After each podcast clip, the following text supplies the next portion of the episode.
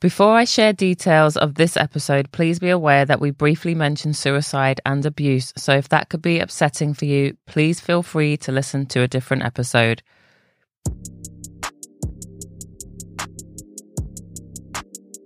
Hi, this is Sharice Kenyon and you're listening to the Beauty Me podcast, all about beauty beyond the BS. This week's guest is content creator and licensed therapist Femi Monet. Femi was one of my guests on the recent UK Black Girl Makeup episode, which is number 118 if you're interested. Just search UK Black Girl Makeup on TikTok and see what comes up. So when Femi came on that episode, we ended up, even though we spoke about makeup, she ended up telling me that actually she's a therapist full time. And the minute that she shared that with me, I knew that I had to invite her on to talk about therapy in depth. I feel like I owe you an apology though, because if you're someone that follows Femi, you're probably expecting me to ask the Dallas, Texas-based creator's thoughts on why she's been called TikTok's fave fragrance auntie. Femi has over 200 perfumes in her collection, including her own fragrance, Exalt. And you may be expecting me to get the full details on her time as a makeup artist at Bobbi Brown and her memories of beauty, which of course are regular features on this podcast. It's what it's all about. I'm very nosy about people's routines and what they use, but we basically talked about therapy for the entire duration of our chat. And actually, I'm grateful for that. I learned so much. I had the opportunity to learn more about the value of therapy, why it's so important to see yourself in your therapist, and also the signs that it's time to ask for professional help. I really hope you gain something from this, and do please share this episode with anyone who might need it. Let me know if this resonates with you and tag me on Instagram at Beauty Me podcast when you're listening. I'm very intrigued by people's morning routines, like no matter what field they're in. So I like to find out from the minute you open your eyes, walk me through your morning. Absolutely. So, one thing that I've been trying to do just in the last few months, especially since I've moved, is be more intentional with my morning routine, especially because I do work from home. And I found that how you wake up really sets the tone for the rest of your day. So, I try to go to bed a little early now. I used to be a night owl, but now I've realized the early bird does catch the worm. Oh, you made the switch, because I always hear it's almost impossible if you're an official night owl to just switch. I think it's also me being in my 30s. I feel my body is just it's not the same. It's not the same as when I was 25. Burning the midnight oil, it's just not the same anymore. I do. I go to bed a little early in the evening, so I wrap up my business, and my day starts with just, first of all, taking a few minutes to just have some peace. I wake up, I don't just leap out of bed. I like to just kind of savor that process of my body waking up, because, I think when you hear your alarm, the first thing that wakes up is your brain, but, your body needs a few minutes to catch up too, especially after sleeping well, when you're well rested. I want the rest of my body to catch up with the process of my mind already being awake. So, I'll lay in bed for a few minutes. I do like to meditate a little bit, or maybe say a prayer and think about okay, what is my day going to look like? Okay. So then, I get up and I start my morning routine of maybe doing some type of workout, I'll maybe go to the gym or do some stretching, and just to kind of, wake myself up. And then I take a shower. I love that morning shower. I can never tell which is my favorite, the morning shower or the night shower, because the morning shower, it's you're starting your day. It's very refreshing. But then the night shower, it's you're washing off all the nonsense from the day. But I like the morning shower because I use that time to actually maybe listen to a podcast, or maybe a YouTube video from someone that I find inspirational and motivating. I like to start with, motivational words in the morning. I think that's a really big way to kind of set your mind on, you know, feeling uplifted, you know. You really do have to set the stage for yourself to find peace in your day, you know. And what I've realized is that when I do these things, you know, it kind of helps me to look at my day in a positive, like I look forward to my day. Like when I have an inspirational meeting when I listen to an inspirational message, you know, when I have a really nice shower, when I have a good workout, you know, when I slept, you know, 7-8 hours and I feel well rested, then I feel good about approaching the rest of my day too. I really recommend people finding maybe like something that makes them feel encouraged and motivated in the morning. Sometimes it might be a passage from a book, like, you know, there's an author I love. Her name is Renee Brown. Oh, incredible. Whew. Her TED talk on being vulnerable, is it?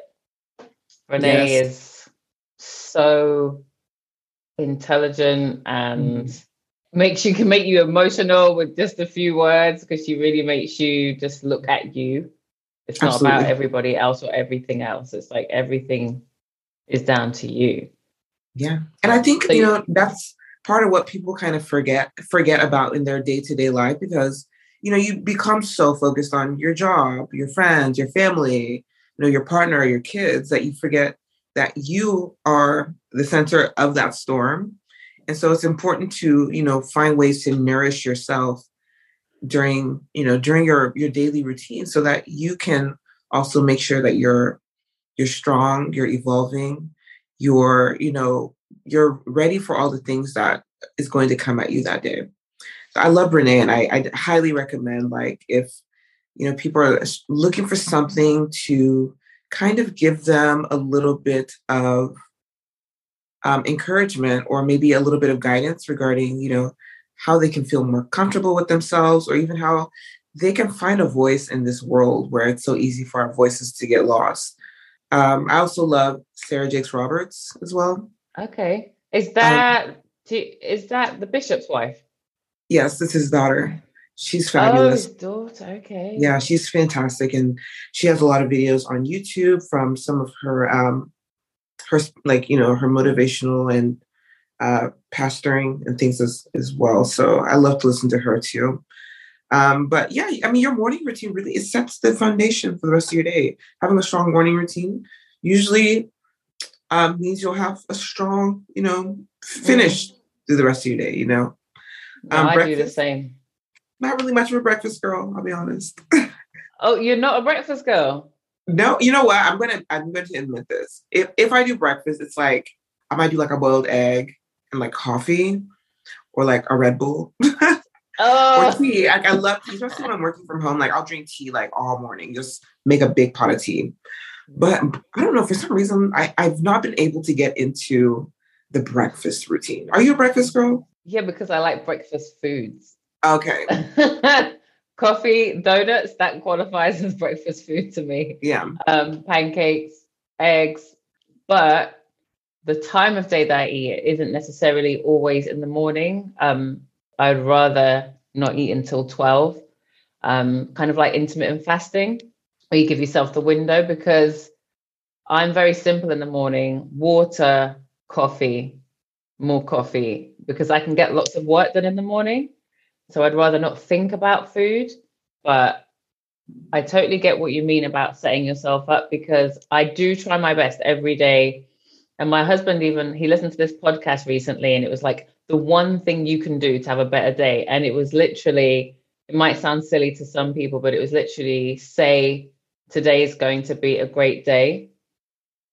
Because you try and set yourself up and you try and do all the right things. And even if you end up having a tough day, I still think you've dealt with it better.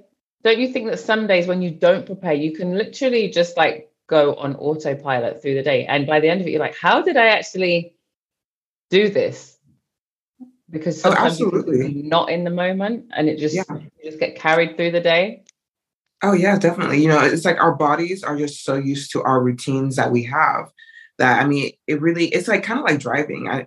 One thing I've always thought about is, you know, sometimes when I'm going somewhere, like I'll get there and just think, well, like it's been like, it took me 30 minutes to get here, but I don't remember the drive at all. Like, it was so routine, and it just, yeah, it's like your body is just, yeah, it's like your it's like your body is taken over where your mind is checked out. Like you said, autopilot. But like, I definitely agree about speaking, you know, affirmative words to yourself too. One thing that I'm notoriously bad about is being a complainer. Like, I'm a Virgo, sis. I'm a Virgo. So like, naturally. My husband's Virgo. So do you guys complain? Oh my goodness. So much. I am just, I think naturally I look for the worst before I expect the best in order to not set myself up for disappointment.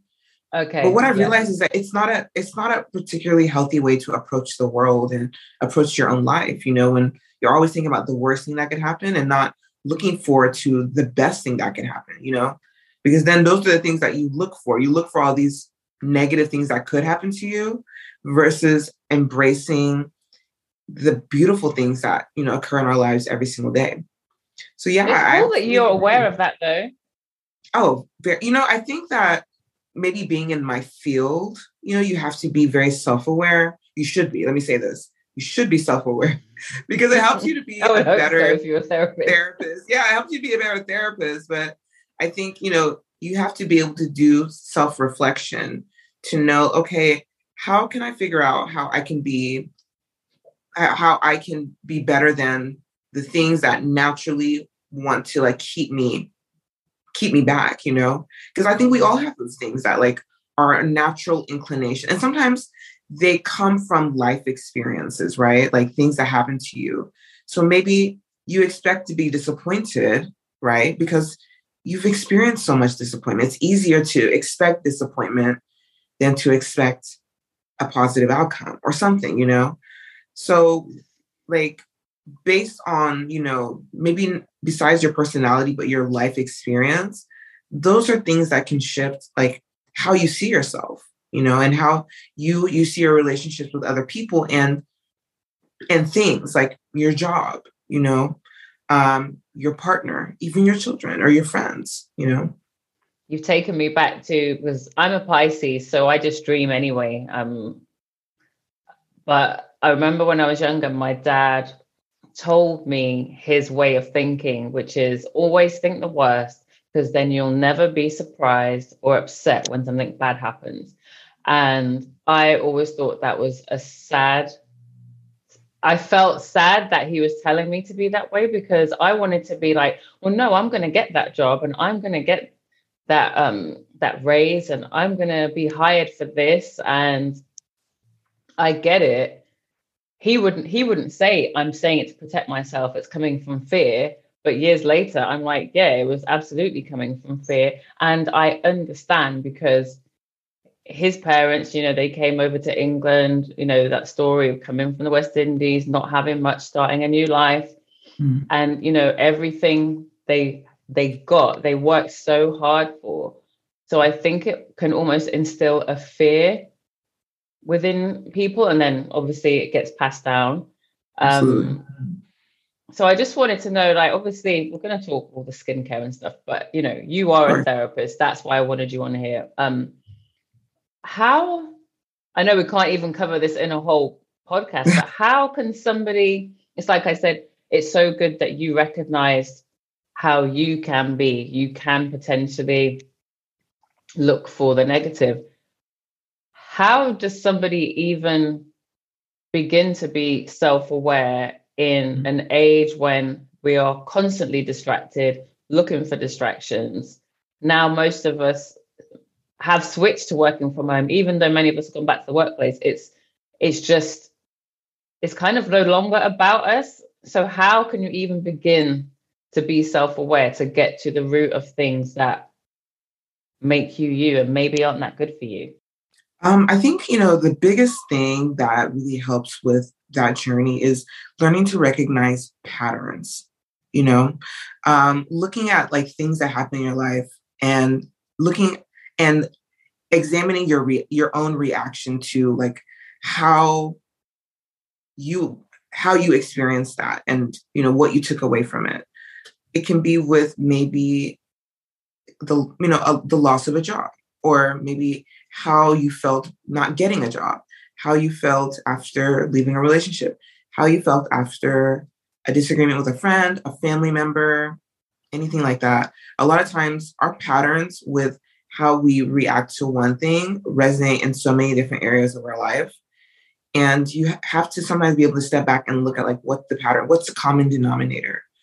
I recognize that a lot of times for many people, fear and insecurity is a large part, like a large motivator for how they react to things. And what I've realized is that it doesn't make any sense really to criticize those things and say, okay, well, that's a bad thing. But to what I always say is honor that this is part of your life experience, but it doesn't necessarily have to dictate how you continue to live your life. You know, understanding like this was a part of my history, my story. You know, this happened to me. These are things I've experienced. So it's woven into your DNA, essentially, your story. But it doesn't mean that the next few chapters of your story have to continue to go the same way. Mm-hmm. And so, you know, we all have to, you know, it takes, you know, having some vulnerability. It's almost more difficult to be vulnerable with yourself because you have to acknowledge, okay, these are actually things that I'm struggling with. You know, these are things that have happened to me that are really tough sometimes. But understanding that, like, you can have a better life for yourself, you know, but it just takes, you know, having to be, you know, more self-aware and to be okay to the feelings, right, that are going to open up with being self-aware as well. Like examining maybe how you respond to things that make you angry, examining how you respond to things that make you feel disappointed, and then maybe seeing like what, you know, where's this pattern? Where is it coming from? Why did this start? A lot of times just knowing the answer is enough to like actually help us to move away from it, you know? You know, you have to be aware of your own history, I think, you know, and that is a big part of also acknowledging like what's happened to you in your life and not being in denial regarding how you also contribute, right? Because we all contribute to situations that happen to us. Yeah. I can't remember where I read it, but somebody said, just be careful these things don't become your story, because then every relationship you go to, well, this happened to me. Like, and I do hear it a lot in older generations. It's almost like there's no other story to be had, even though they may have 30, 40 more years even, mm-hmm. but their story is almost what makes them. It is. And it's a miserable existence. It's very miserable to live in. And it's miserable and it's exhausting. You miss out on all of these beautiful things that life and relationships and friendships, all these things that we should be able to enjoy and nurture and, you know, just make these beautiful parts of our lives, you know, something that we can see daily. And you don't even see those things because you're so stuck in the past. You're stuck in hurt. You're stuck in trauma. You're stuck in disappointment. You're stuck in insecurity. And you're not able to move past those things. Those things can be more comfortable than even trying to change your life. Absolutely. Because sometimes it involves acknowledging, you know, past hurts, which bringing those things up again can be uncomfortable, of course, and very painful.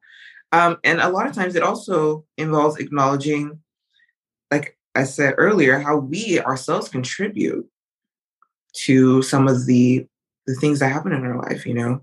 Mm-hmm. And for example, you know, with myself, operating from fear of disappointment, right, keeps you looking for disappointment.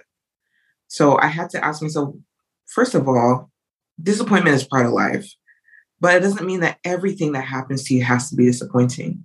Maybe 80% of things that happen to you are amazing things. The 80-20 rule is very much like kind of how life is never going to be 100% anything, but 80%, that's a pretty strong passing grade, you know? And if 80% of beautiful things happen to you, but you always only focus on the 20%, then that's what becomes relevant. That's what becomes what matters and all that matters. But like in real life, it's such a small part, you know? Nobody would ever say, I'll take this 20 pounds and keep the 80 pounds. Like nobody would do that. Nobody would say, this is what I would rather have. You know, we want to be able to experience and appreciate that 80%. And that's what helps us to stay driven and to stay motivated and to stay in a positive place in our lives. You know, we met through a recent episode that I invited you onto, talking about the UK Black Girl makeup trend, because you are, you know, you're a makeup queen as well, and a fragrance queen, and you're a licensed therapist. But I'm so into the therapy side, so let's just stick with that. I'm always intrigued when somebody is able to help others, where you got that from yourself. So for you, being able to help others through trauma or experiences, have you always been someone that's good with understanding yourself, or was it studying to be a therapist that gave you those tools? I think when I look back at my life, I look at a pattern of someone who listens more than they talk. I think I've always been that friend for people that, like, if you need someone that's going to listen to you, like, I'll do that. Now, as I got older, I also wanted to be the friend that gave advice, but that's another topic actually, about, you know, learning when you just need to listen and when people actually, you know, want advice, you know, being able to ask people, like, what is it that you need from me? You know, but I think, you know, learning about psychology, like taking psychology classes. I majored in psychology during my undergraduate, and then my master's degree is in clinical mental health counseling. I think it really helped to bring more awareness regarding like how I also see myself. You know, I think there was definitely a way that I saw people. You had to have a certain level of empathy, definitely, to be in this field.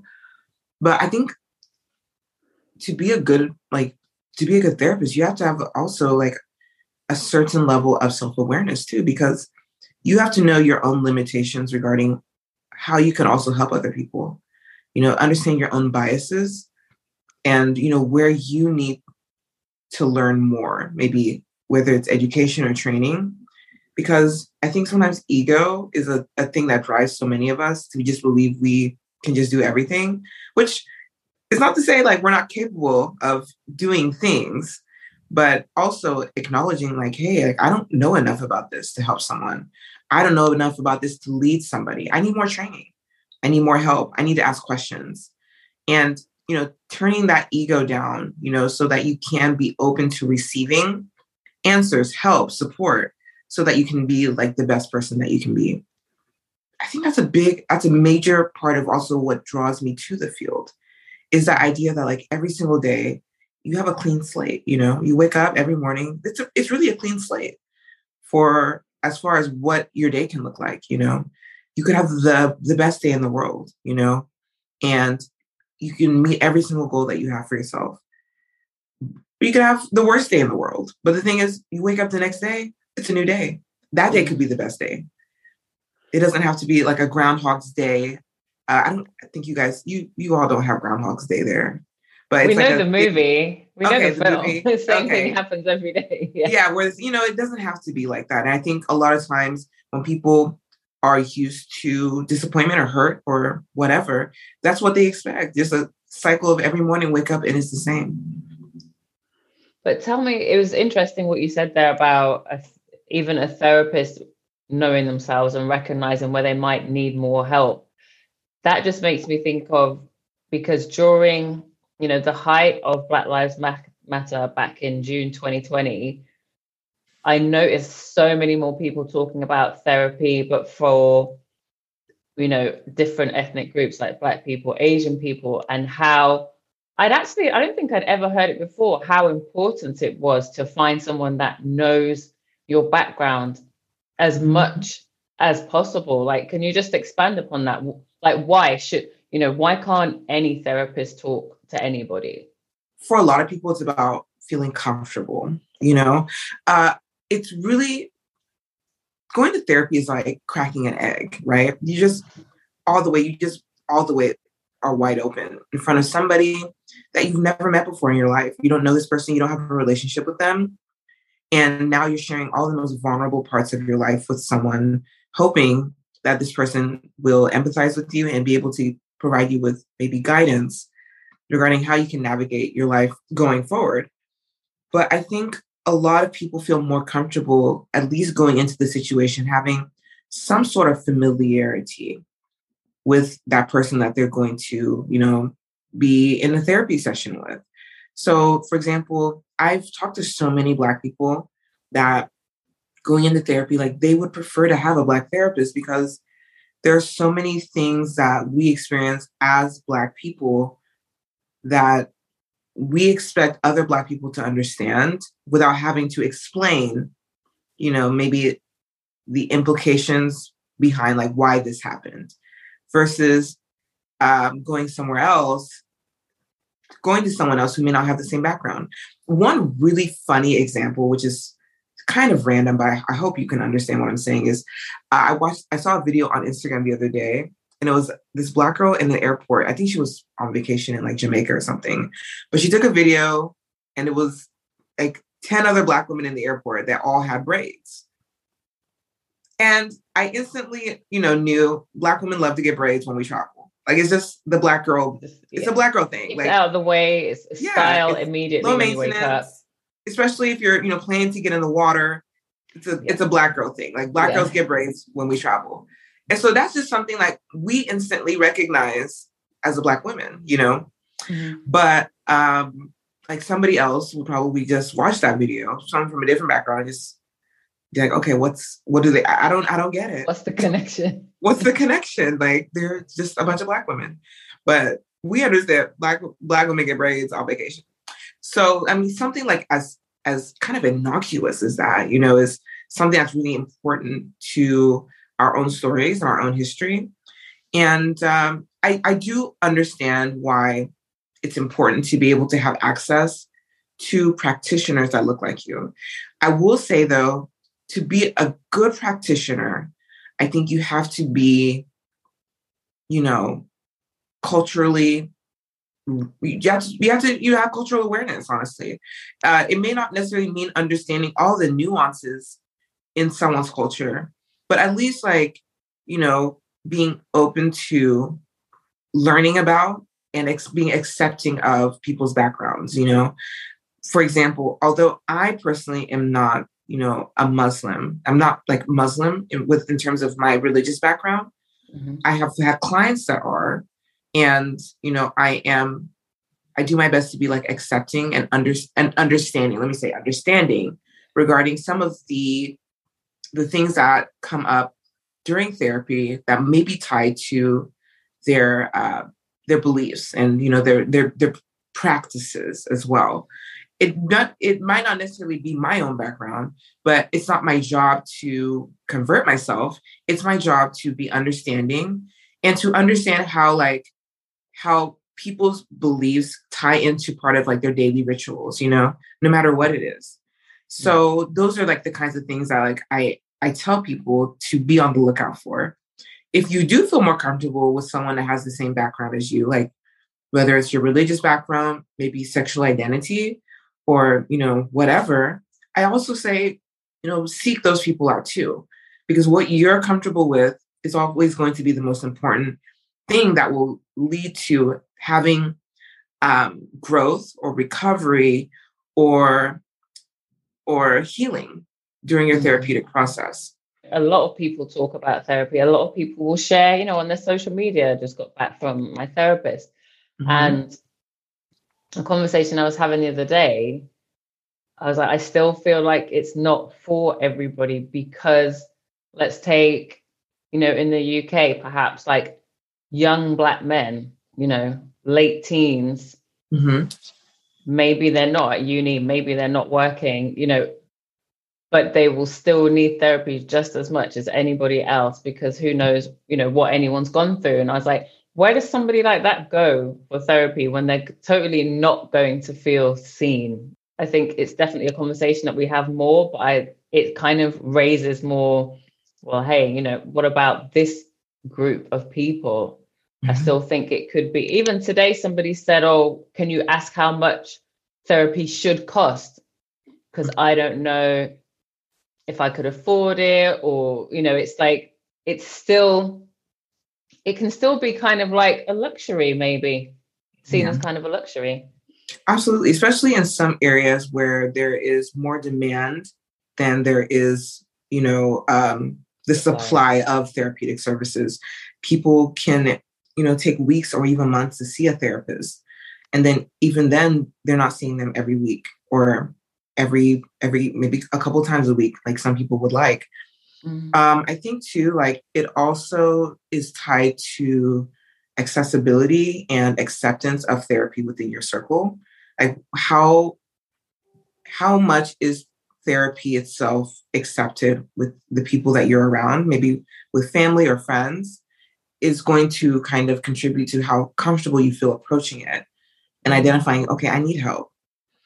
I think too, like something to keep in mind is that I don't know if there's a cost, like a specific, how much should things cost kind of, because I think that a lot of therapists, you know, their trainings are going to be so different. Some people are, for example, trauma-based therapists. Some people are, maybe they're going to be based on working with people that have experienced PTSD or maybe sexual assault or, you know, gender identity. You know, those are all different trainings that contribute to your own knowledge regarding how you approach people that seek these services.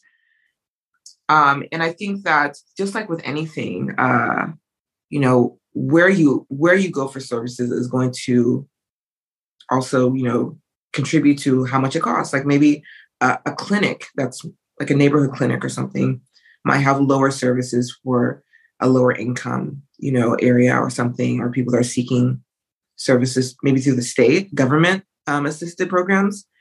You have hospital programs where you have therapists on the staff. Then you have therapists that do like private pay. So they're more like an individual based service that people seek out. Like I'm personally a private pay. So I work for myself and I have people that seek me out based on like my profiles in different like directories and things like that. But I mean, I've worked in hospitals before and I've kind of done a little bit of everything, like community counseling, working like inpatient. So it's kind of given me an idea regarding also like the kinds of services people are able to get. Yeah. Sometimes when you have 40 clients, you know, the type of attention you can give to someone is going to be a little bit strained, you know? I can imagine. What would you say, let's say somebody doesn't feel like they can, you know, they don't hear that word therapy around family or friends. Everyone's just getting on and showing, you know, the highlight reels of life and stuff. Mm-hmm. How does somebody like that know, like, no, I need to get help from somewhere? What is the thing that should really tell them you need to get help now? How bad does it have to get almost to be like, I need and deserve therapy? Unfortunately, in those situations, a lot of times it gets to the point where, you know, it's pretty bad. Maybe you're having suicidal thoughts. Maybe you are, you know, thinking about harming yourself. You know, maybe you are at a point where you don't see any hope anymore. So for a lot of therapists, like, hope is actually something we use to assess people and look at their mental state, because a lot of times when people are entertaining the idea of maybe harming themselves or like, you know, having suicidal thoughts, what actually indicates how likely that is to happen is looking at, like, we ask, you know, do you feel hopeful about your situation ever ending? Like maybe you feel depressed, but do you have any hope that this could end? Like this could stop. Like there's a light at the end of the tunnel, you know? And I think that's really why it's so hard for a lot of people to open up, regarding how they feel, you know, with their mental state, because so many times people look at us and think, well, your life seems so together. Like somebody can look at you and when you're talking about maybe having feelings of depression, really struggling, well, what could you be depressed about? You have this job, that's paying you. You have this beautiful house. You're married to this handsome man. You're beautiful. You know, you have all this going for you. How can you feel that way? Like, don't you know people are doing worse? But it's not about other people doing worse. It's the idea that like what you're feeling does not feel like it will ever let up. And sometimes that's enough, you know, to like really take you over the edge. And that's why it's really important that, you know, we don't judge people. It's so interesting. Like there was a story about maybe 2 months ago about a young lady in New York who passed away. Mm-hmm. And she'd taken her own life. And in the news, everybody was just talking about how she was a lawyer, you know, how she was a former beauty queen. Like she was a beauty pageant winner. I saw her. Yeah. She was so beautiful. She was so accomplished. She had this beautiful life, popular online. Like how could someone like that take their life? Like she had everything going for her. And I just thought, is it only ugly people that deserve to feel that? Like being beautiful or having money or having accolades is not an indicator of how you see life. No. You know? Or how happy you are. Or how happy you are. When people say, how could someone cheat on Beyonce or Rihanna? What's that got to do with it? It's looks have nothing to do with it. Right. Like look, and that's what I told you. It's really just a surface thing. Looks are just a surface thing, you know, and it's not an indicator of what you feel about how you're doing. And that's why we have to be very careful with how we talk to friends who want to open up. And the problem is when you start hearing things like that, it is really hard to open up because now you think, well, nobody even thinks I deserve to feel this way. You know, these feelings I have are things I experience every single day. But people think because I look this way, because I have this job, because I live in this area, because I work in this place, that I shouldn't have them. Mm-hmm. And that's why I encourage all of us, like friends, family members, that when they're going through, don't tell someone, oh, how could you? Because I've had a lot of people message me privately and tell me about how, you know, they even go to a therapist and they'll say, hey, you know, I've been so depressed. You know, I've been having these, you know, it's been really hard for me. I've been going through a really hard time. You know, life doesn't feel like, it feels like this gray cloud is hanging over me every day. You know, I don't feel hopeful about my life. Even therapists will say, well, how can you feel that way? Look at your life. You have this amazing life. And I'm like, please, that is the thing that will make people never come back. Because now they don't even feel justified. Not even listening to them. You don't even feel justified regarding your feelings. Like no one is there to honor how you feel. And it's a big part of of healing is being able to feel like at least my feelings and my emotions, my past, my story is being honored. You know, acknowledge those things are happening to me. That way I can move forward, not just sweep it under the rug. Or just have it in your head 24/7. It's like very harmful. I'm just asking anyone listening to this podcast, people in your life, when they're talking to you about what they're going through and they're telling you that they're having a hard time, even though you might not be able to understand why, based on what you see of their life, it's so important to let these people have space to at least feel like they're being seen. Because the minute you don't feel like you're being seen anymore is the minute like you give up hope. And that is what causes people to take their own life when there's no hope left. Well, I knew obviously we were going to, you know, have an honest conversation for me. And I appreciate you sharing your knowledge. What would you say the most... Without, obviously, you can't talk about individuals, but for you, what does therapy do? Like, how does it change people? Can it change people's lives and their views on life? Absolutely. I can even speak from my own experience because I went to a therapist myself a few years ago. I had a really bad breakup. And I felt just so low, you know, and I felt kind of like I had a lot of questions that I needed answering. And I also realized that I needed to work on building myself up, because so many of the feelings I had regarding that situation were also tied to how I saw myself. Mm-hmm. And I realized I can't move forward and go into any type of healthy relationship, whether it's with a partner, a romantic partner, or even a friend, you know, friendships, or even just to be a sister to somebody, because I have such a poor view of myself.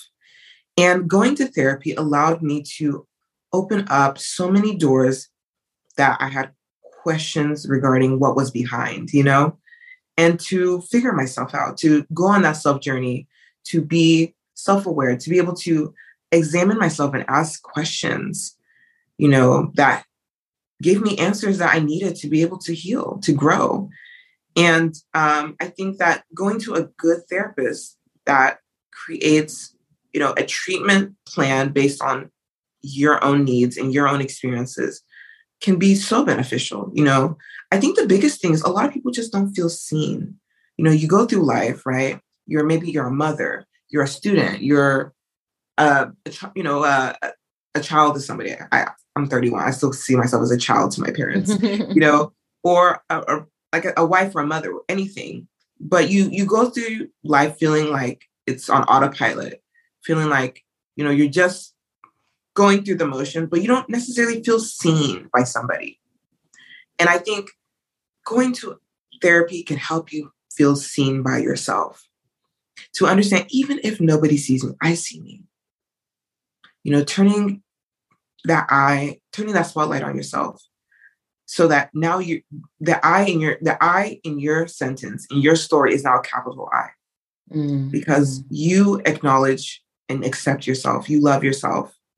And that journey to self-love is the biggest way, the best thing you can do for yourself, so that you can navigate this world. This world it can be a tough place. It can be a harsh place. It can be a cruel place. But when you can see yourself, when you can accept yourself, when you can love yourself, your own position within how you navigate this world becomes different. You carry yourself a little taller. You know, you feel a lot stronger. And the most important thing is you feel resilient. That resiliency is what a good therapist can help you build, so that when bad things do happen, because things do happen to everybody, like you don't leave therapy and then now everything is rainbows and sunshine.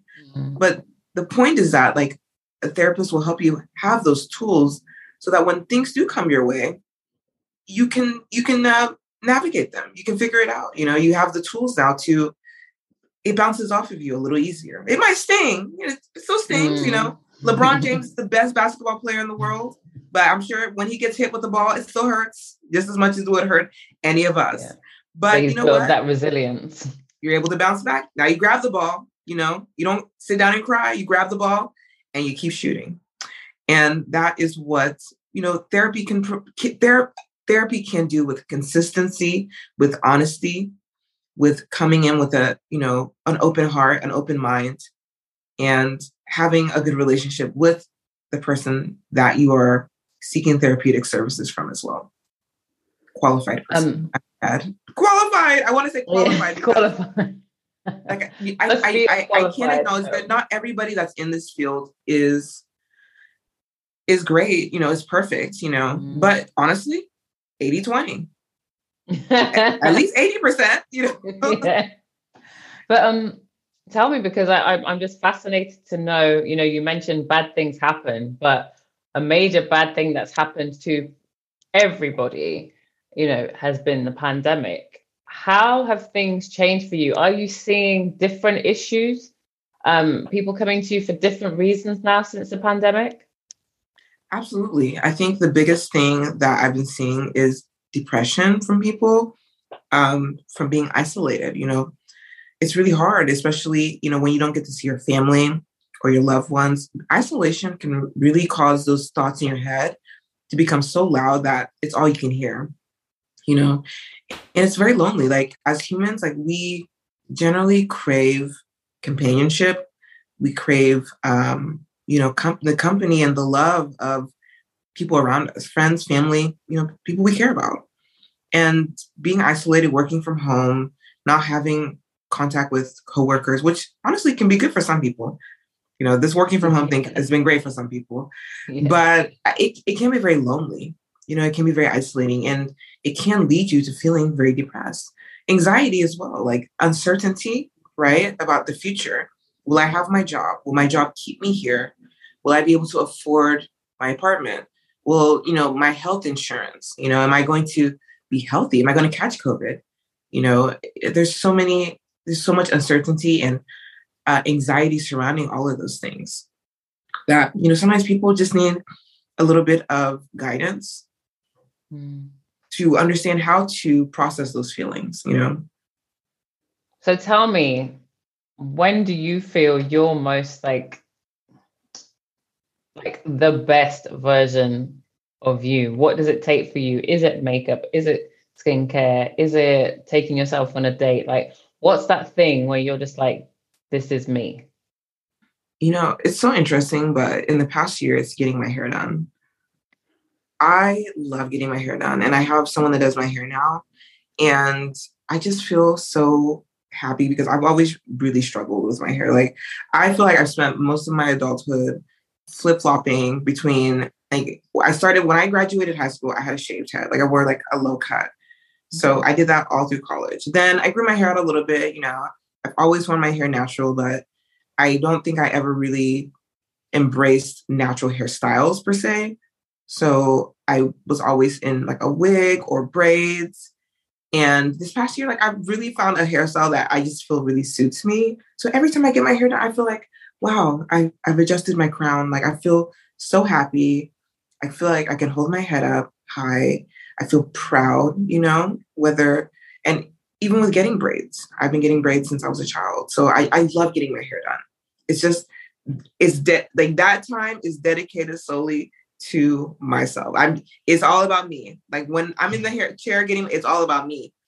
You know, maybe we'll have the game show on TV, but it's all about what's on my head at that time. And I love that. Like, that, it's like almost like you're nurturing my hair. If you found this episode of value, then I'd love it if you could leave a rating on Spotify or a review on Apple Podcasts. To keep up with what's coming next, be sure to sign up for my newsletter at beautymenotes.substack.com, and be sure to check out Femi's Instagram at Femi Monet. See you next time.